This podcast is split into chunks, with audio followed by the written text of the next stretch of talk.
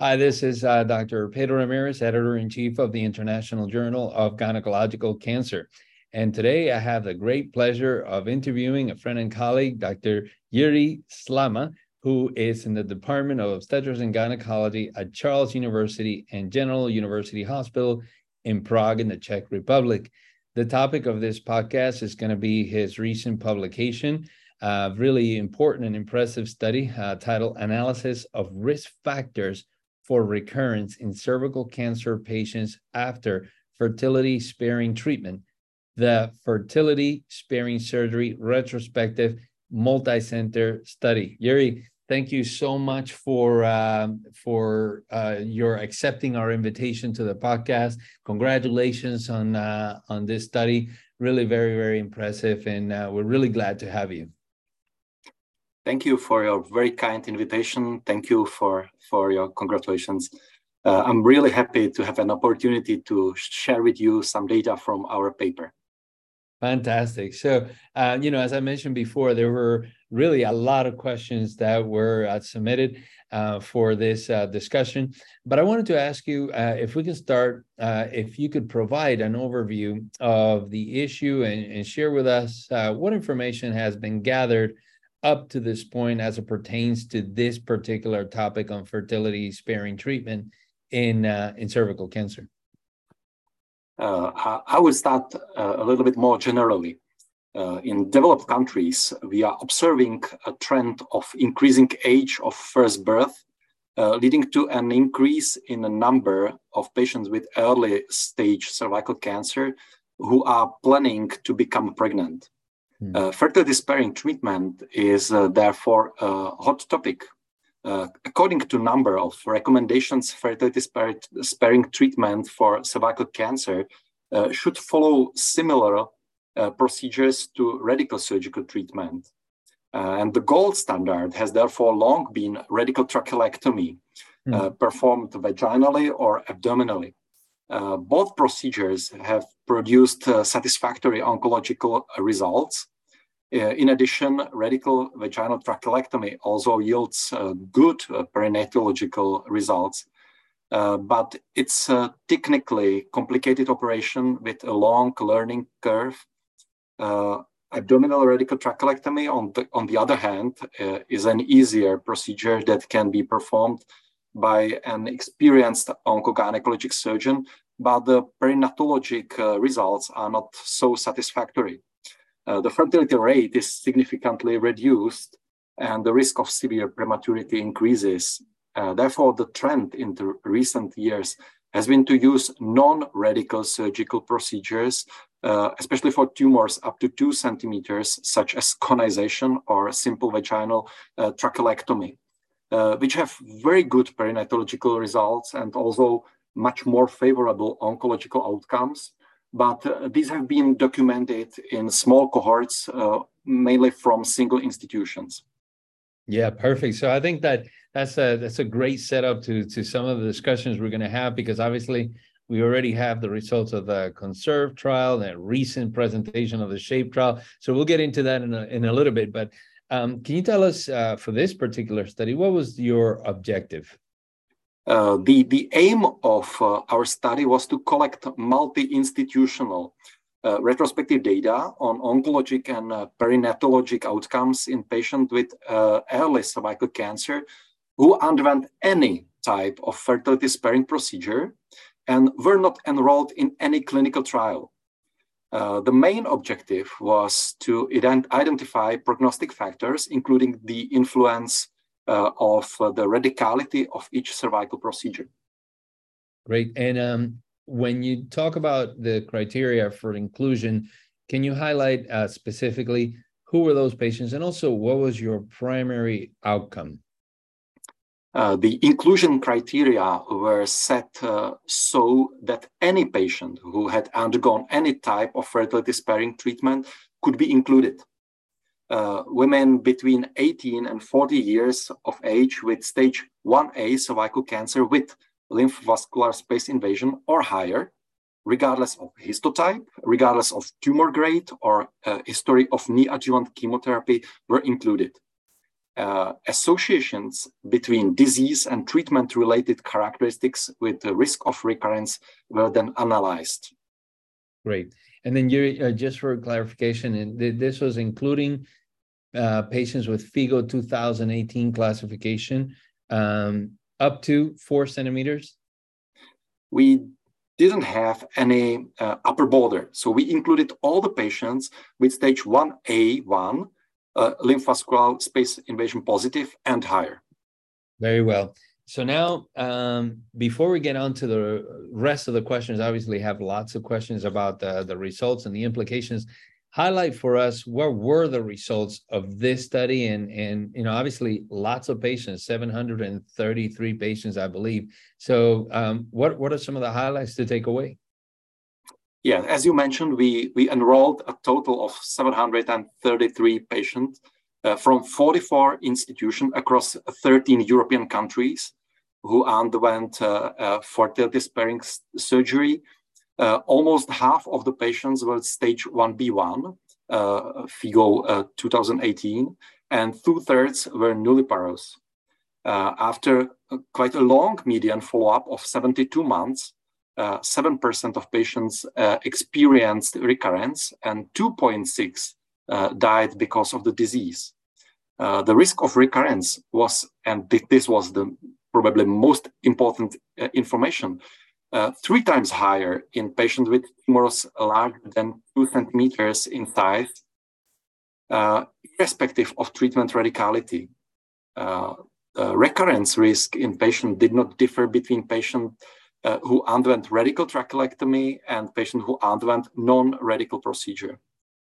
Furthermore, the risk of recurrence did not differ between the presence of LVSI or when tumors were classified as less than 1 centimeter and tumors between 1 and 2 centimeters in size. We also analyzed perinatological outcomes. However, they are not yet published, and the main results will be presented at the ESGO Congress in Istanbul this autumn. Oh, fantastic. I'll definitely be there for that presentation. So obviously very important results, 7% recurrence rate, 2.6% of death from this approach.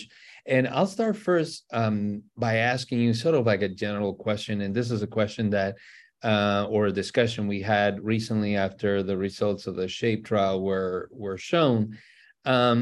And would you agree, or, you know, certainly there's a lot of discussion regarding the fact that based on your results, based on the SHAPE result, based on the CONSERV, that patients with less than 2 centimeters, those patients don't really need a radical procedure. In other words, there's really no need for a radical trachelectomy, one can say.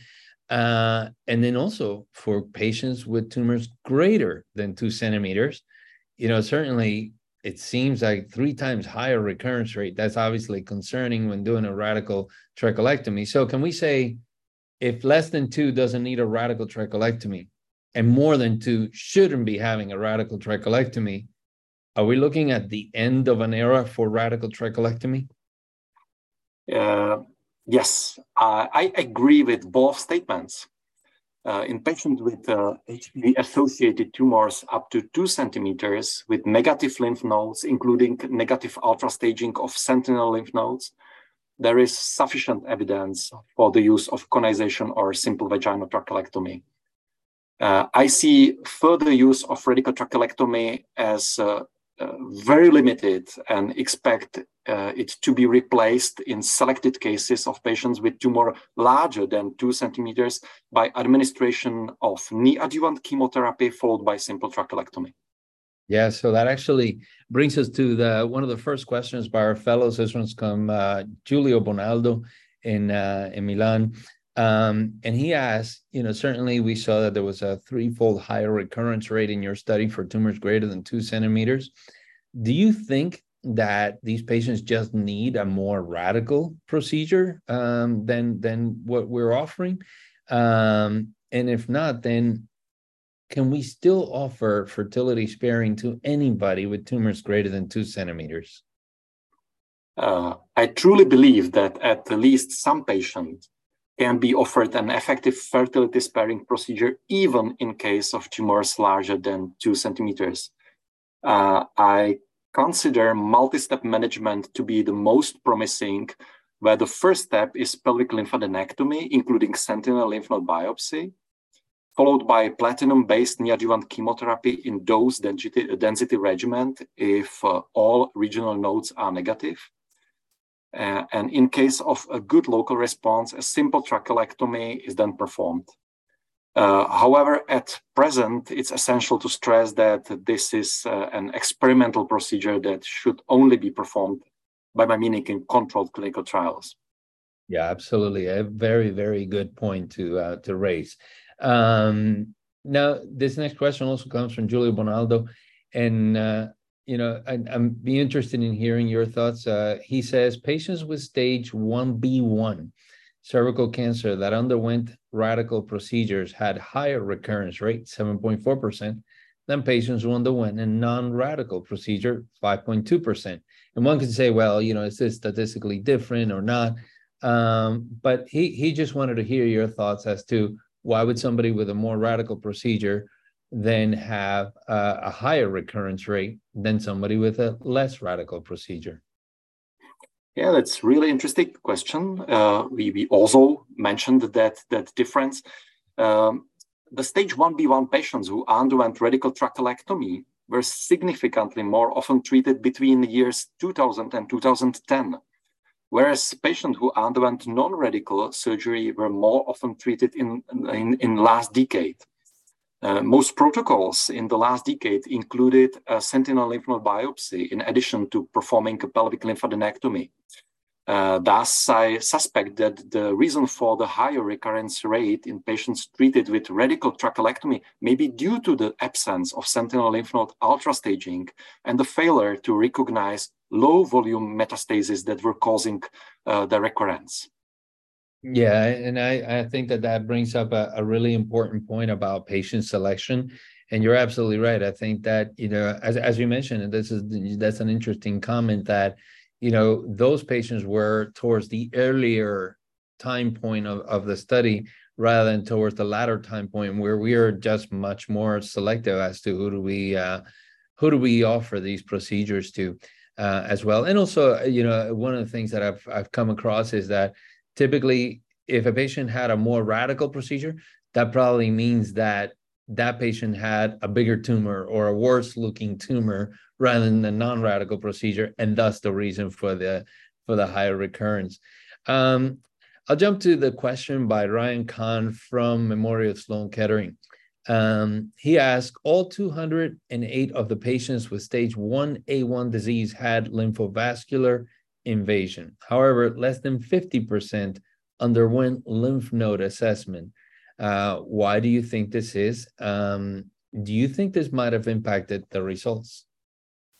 Lymph vascular space invasion positivity was the inclusion criterion for patients in stage 1A.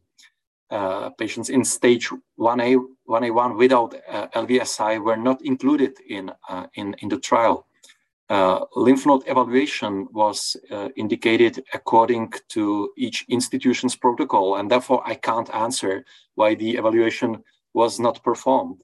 On the other hand, our result did not show a worse prognosis in patients with tumors up to 2 centimeters in case of lymph vascular space invasion positivity. Yeah, no, I think it's a great point. And also, I mean, it's actually the difference also between CONSERV and SHAPE. In CONSERV, patients had no evidence of lymphovascular invasion, and SHAPE lymphovascular invasion was included, and it still showed that you know, certainly the radicality is not needed in that setting. Jerry, another question from Ryan Kahn is with regards to this concept of neoadjuvant chemotherapy in the larger tumors.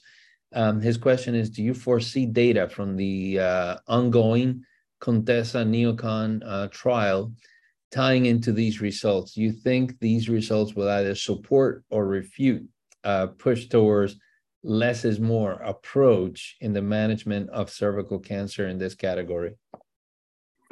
I expect the results of the study to provide a clear answer to benefit of neoadjuvant chemotherapy and fertility sparing treatment of tumors between 2 and 4 centimeters in size, and to determine the optimal indications for its administration. I personally believe that the study will confirm that this strategy can be successful in selected patients with stage 1B2 cervical cancer. Yeah. And then, of course, obviously, it's kind of like asking you to predict an outcome, and it's always a challenge. So this next question is from Anisa Mburu. She's in Kenya, and she asks, what were the patient selection criteria for the 30 out of the 733 patients who received adjuvant treatment, platinum-based chemotherapy, and what were the outcomes of those patients? The selection criteria were set according to the protocol of every specific institution and varied significantly from one another.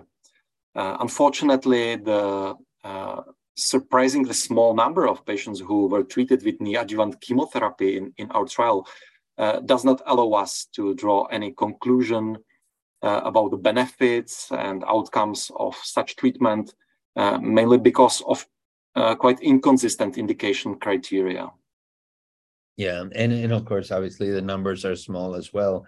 Anisa also asked, obviously, a patient population that is also very pertinent to her and her care. While HIV was not considered a variable, do you consider that the recommendations from your study would be any different for an HIV-infected patient? The prognostic impact of HIV or many other diseases that seriously alter the immune system was not assessed in our study. However, I believe that the criteria for treating HIV-positive patients would not differ from HIV-negative patients. Very well. From Georgia now, Vansa Koshiavili, she asked, in your study, diagnostic conization was performed in 61% of patients, and a tumor size greater than 2 centimeters was an important risk factor for recurrence. Is there any role for conization in very early stage cervical cancer in order to determine or minimize the size of the tumor? And I have my opinion about this question as well, but love to hear your thoughts. Absolutely, on the contrary, I consider high proportion of diagnostic conization to be an alarming result, especially in macroscopic tumors of stage 1B1 and higher. The consequence was the frequent finding of positive margins and resulting the necessity of second cervical procedure. However, such a procedure significantly increases the risk of preterm delivery. By my meaning, much better would be to improve preoperative diagnostics, including colposcopy and expert transrectal ultrasound, to reduce the proportion of diagnostic conizations. Yeah, I'm so glad again that you provided this very well articulated response, because again, you know, I keep driving at this message. Conization is not indicated in grossly positive tumors. So this concept of doing a conization for debulking of cervical cancer absolutely makes no sense at all. And therefore, I agree. I think conization is for us to determine what strategies to use for microscopic disease. So thank you for that. This next question, Jennifer Davis Oliveira from the UK, she asked, given that this was an international multi-institutional study, how challenging was it for you to gather all of this data, and what did you find as the main obstacles? I think it's a great question, because obviously puts in perspective the challenges of gathering so much data from many institutions. So love to hear your thoughts, and for young investigators, how can they learn from you and your study? The study was a retrospective observational study involving several gynecologic oncologic working groups from the Europe that were working under the umbrella of European Network of Gynecologic Oncology Groups. And that was the reason why the excellent organization structure of the working groups made the data collection possible and database creation very efficient. The main obstacle was the necessary administrative steps that delayed the start of the study, such as the need to obtain approval from local ethics committees and so on.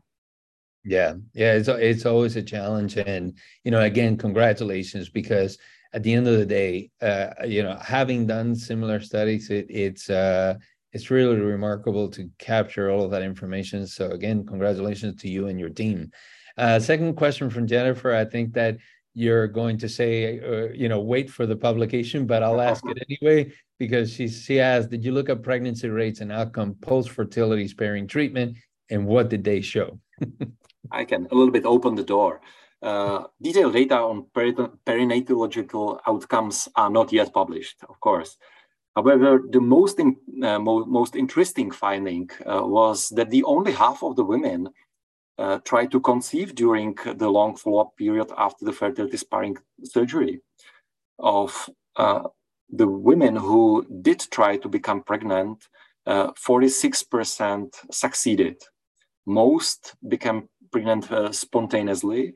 Pregnancy after IVF was recorded only in about 14% of women. And it was not surprising that the pregnancy was achieved more often in the group of women after non-radical surgery. Yeah. Sort of similar question on the topic, Nuria Agusti asking from Barcelona. Did you explore surgical radicality and the impact of patients' fertility in this study? Or what are your thoughts overall as to surgical radicality and likelihood of getting pregnant? Mm-hmm. Patients after non-radical surgery had a really significantly higher rate of successful pregnancy and much higher rate of term delivery. The overall fertility rate in whole group was 63%. In the non-radically operated group, compared with 26% only in the radical trachelectomy group. Yeah, and this next question, Jiří, comes from Nuria again, and I think it brings up a very important and relevant topic. Mm-hmm. And of course, obviously, we always talk about less than two and more than two as if it was like such an exact measurement, and that we had such high accuracy rates of measuring that tumor size.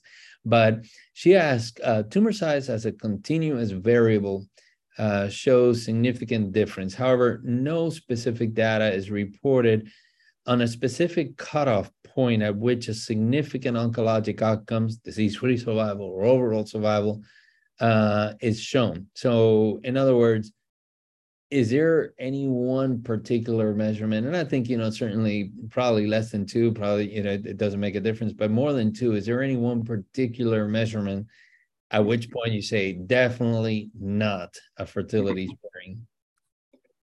The exact cutoff value for distinguishing the size of the tumor with a favorable prognosis from one with an unfavorable prognosis has not been specified in our trial.